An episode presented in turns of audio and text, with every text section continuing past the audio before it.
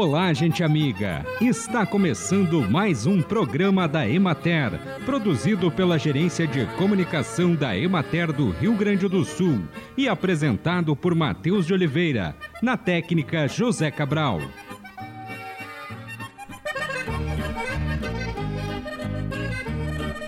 A cenoura pode ser consumida em saladas, crua ou cozida, na forma de bolo, pão, purê, soufflé, creme, doce ou suco. Ao preparar a cenoura, não é preciso descascá-la, basta raspar a superfície com uma faca.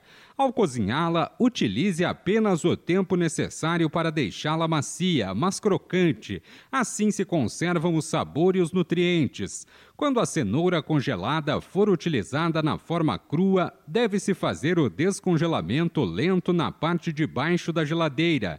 Quando for utilizada cozida, o descongelamento pode ser rápido, direto ao fogo. As áreas verdes na parte superior da cenoura se formam devido à exposição das raízes ao sol durante o cultivo. A substância que dá a cor verde não é tóxica, somente torna a cenoura mais amarga. Acompanhe agora o panorama agropecuário. As condições climáticas favoráveis durante o período proporcionaram um ambiente propício para a realização dos tratos culturais e, ao mesmo tempo, estimular o crescimento profícuo da cultura de canola. O controle de ervas daninhas também demonstrou resultados satisfatórios nesse contexto. Na região de Santa Rosa, no momento, 49% das lavouras estão em fase de desenvolvimento vegetativo. 40% já se encontram na fase de florescimento e 11% estão na fase de formação e enchimento dos grãos. Durante a semana, em razão do tempo seco e ensolarado, os trabalhos de aplicação de adubação nitrogenada em cobertura e o monitoramento de pragas e doenças foram retomados. O tempo em geral tem contribuído para o bom desenvolvimento das lavouras, as quais apresentam boa população de plantas, floração uniforme e adequado número de silíquas. Na região de Santa Maria, 88% das lavouras estão em fase de desenvolvimento vegetativo, 9% em floração e 3% em fase de enchimento de grãos.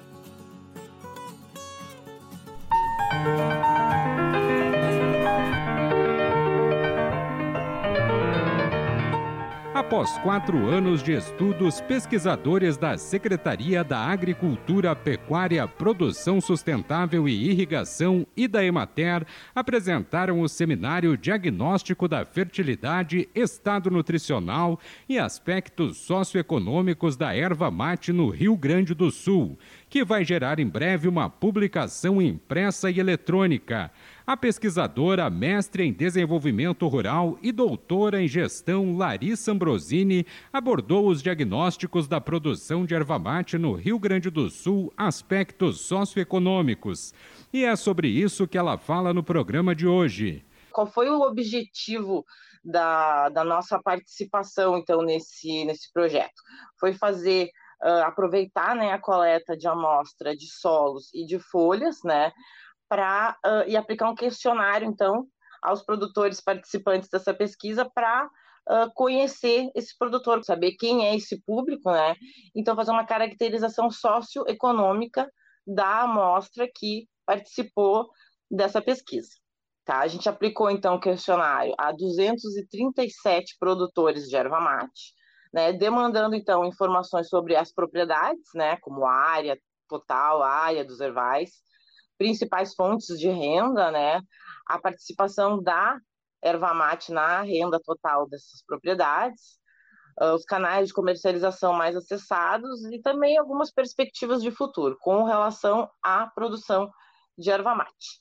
Uh, esses dados aqui são, então, sobre uh, o perfil dos respondentes, tá? Esses os resultados, eles são bem condizentes com a maior parte das pesquisas que a gente faz uh, de diversos setores da agropecuária do, no, Rio Grande do Sul, né? Eles mostram que a população ela tem escolaridade normalmente, né, até o ensino fundamental, né, primeiro grau e primeiro grau incompleto, e também é uma população um pouquinho mais uh, envelhecida, né? Então a gente vê que aonde tem mais uh, uh, respondentes é na faixa entre 51 a 65 anos. De toda maneira, a gente tem um número interessante aqui na faixa anterior, que é entre 31 e 50 anos, tá? Mas então são resultados condizentes com a maior parte das pesquisas que a gente realiza. Principal fonte de renda. A gente fez duas perguntas, tá? Sobre renda, que é quais, qual é a principal fonte de renda das propriedades, né? E quais outras atividades geram uma renda que é relevante para a propriedade. Mais de 50% dos uh, produtores tem como a principal fonte de renda a cultura da erva mate, tá? Vê, a gente vê ali que deu 51,05% marcaram essa opção. E em seguida a gente tem o cultivo de grãos, que é a principal fonte de renda para 15,61% dos produtores. O cultivo de grãos aparece como uma fonte de renda relevante, né, uma outra fonte de renda relevante para quase 70% dos uh, agricultores, produtores rurais, né, 69,62. E depois a outra atividade que é interessante, que envolve né, um grande número de produtores, é a silvicultura, que no caso é a produção de eucalipto. O que, que a gente, o que, que chama atenção aqui? Se a gente for olhar uh, esses dados por polo ervateiro, a erva mate continua sendo né, a, a, fonte de renda uh, principal para a maior parte dos produtores. Tá? Vai diminuir ali o percentual entre um polo e outro, né, sendo onde a mais importante no Vale, no, no Polo Vales, né, que é 63,6% dos produtores têm a erva como principal fonte de renda, e no Alto Taquari, 58,3% dos produtores. Uh, os polos Alto Uruguai, Nordeste e Planalto Missões têm no cultivo de grãos já uh, também uma composição de renda importante, né? 29,3%, 17,6% e 26,8%. O que, que predomina, então, no cultivo do grãos? É, sobretudo, o cultivo da soja. Tá? Depois, a soja tem produtores que plantam milho, né? e alguns cultivam também feijão, trigo e aveia. Mas a predominância é uh, o cultivo da soja. Conversamos hoje com a pesquisadora Larissa Ambrosini. O transporte de agrotóxicos segue a norma de transporte rodoviário de produtos perigosos que dispõe sobre proibições, responsabilidades e infrações, com multas caso esteja em desacordo com as leis. Medidas preventivas a serem seguidas para reduzir os riscos de acidentes no transporte incluem solicitar a nota fiscal do produto e tê-la em mãos durante o transporte, solicitar que o transporte seja realizado por motorista e veículo credenciados para cargas perigosas, caso a quantidade de agrotóxicos seja acima dos limites de isenção para transporte e realizar o transporte em caminhonetes quando em pequenas quantidades, com os produtos cobertos por lona impermeável e presos, sem ultrapassar o limite máximo de altura da carroceria.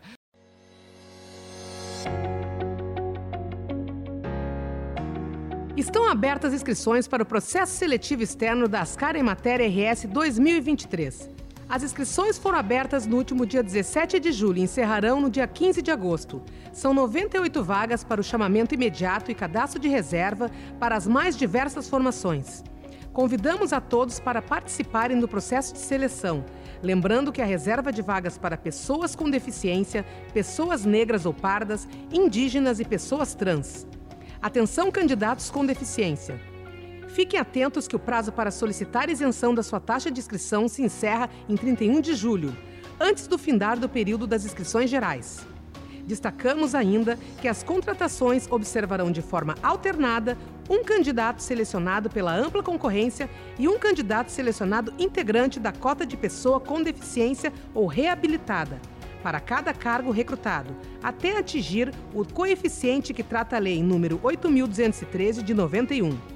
As inscrições devem ser feitas através do site da Legale Concurso, legaleconcursos.com.br.